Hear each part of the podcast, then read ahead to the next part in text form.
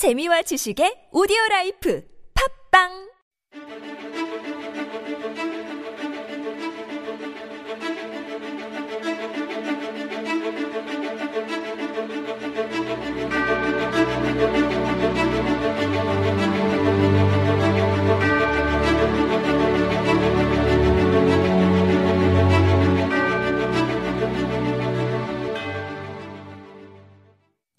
Welcome everyone. This is Super Radio and you're listening to Korean Law Talk. This is your host Hee Kim. And I'm Lindsay. At Korean Law Talk, we as the experts in law are here to help you understand better about the Korean laws. That's right. Most people see law as only a difficult academic discipline. However, with Korean Law Talk, you can be confident with law.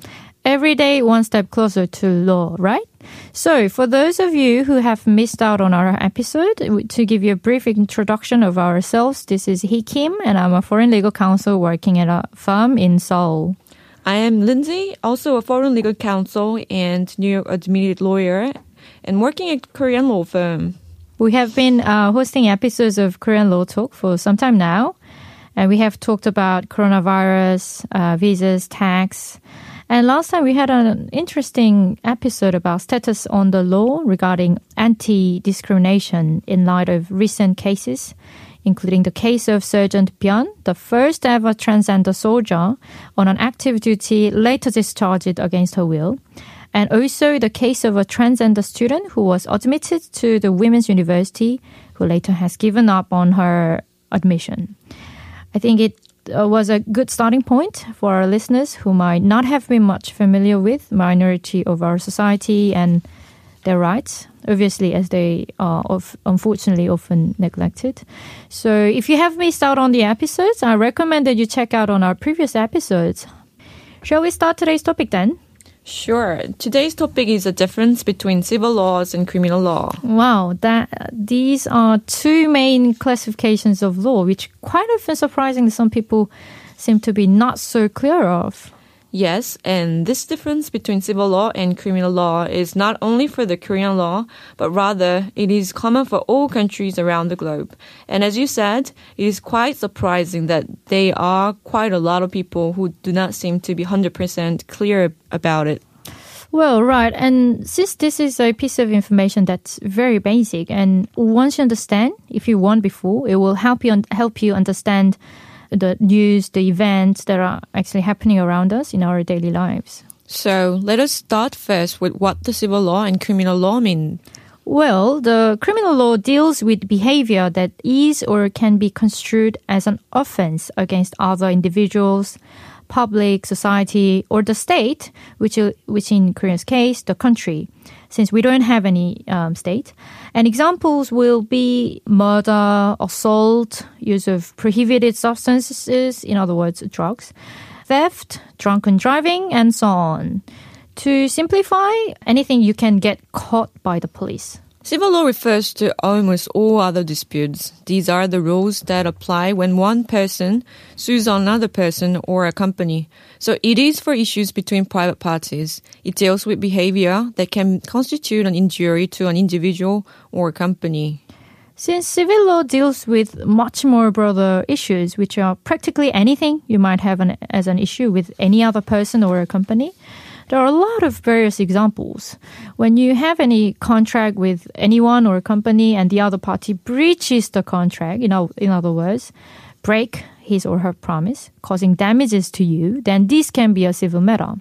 For example, you're, you're a customized souvenir maker and this person asked you to make us customized goods and promised that he would come in next week and buy, but he won't show up. Then he wouldn't keep his promise. Then this is a civil law matter.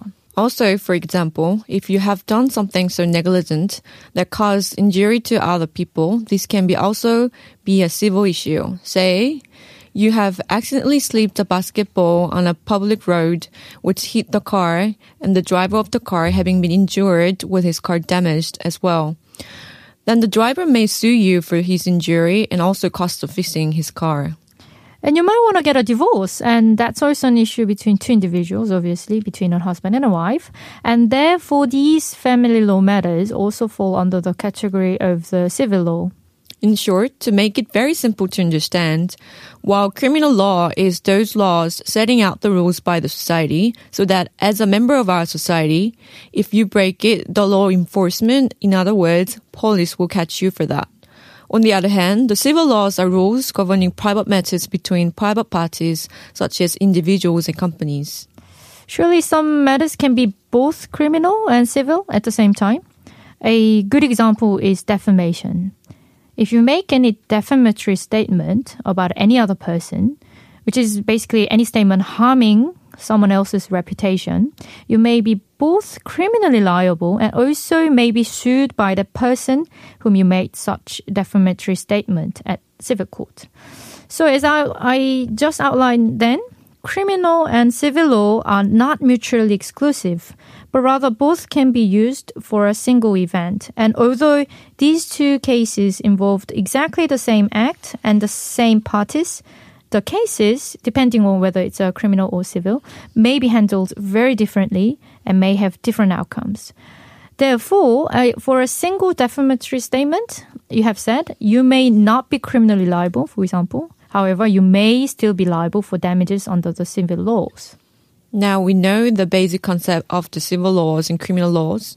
What would be the major difference further to that will be who gets to initiate the matters at the court. Right. As you mentioned, we all know the ultimate place to resolve the issue in a modern society is the court. We have the courts for criminal matters and civil matters. For criminal matters, only the government, the country represented by the public prosecutors, can initiate a case, not any civilian. Whereas for civil matters, obviously anyone who has what we what we call a cause of action may initiate the civil case by filing complaints at the court. The cause of action I've just said is the legal basis or claim allowing one party to seek a court judgment against the other. In addition to who may initiate the court proceeding, one major difference between civil matters and criminal matters is that who has a burden of proof. The burden of proof simply means who has to prove the case and involves to what level the case has to be proved. For both the criminal and civil cases, the party who initiates the court proceeding must prove its case.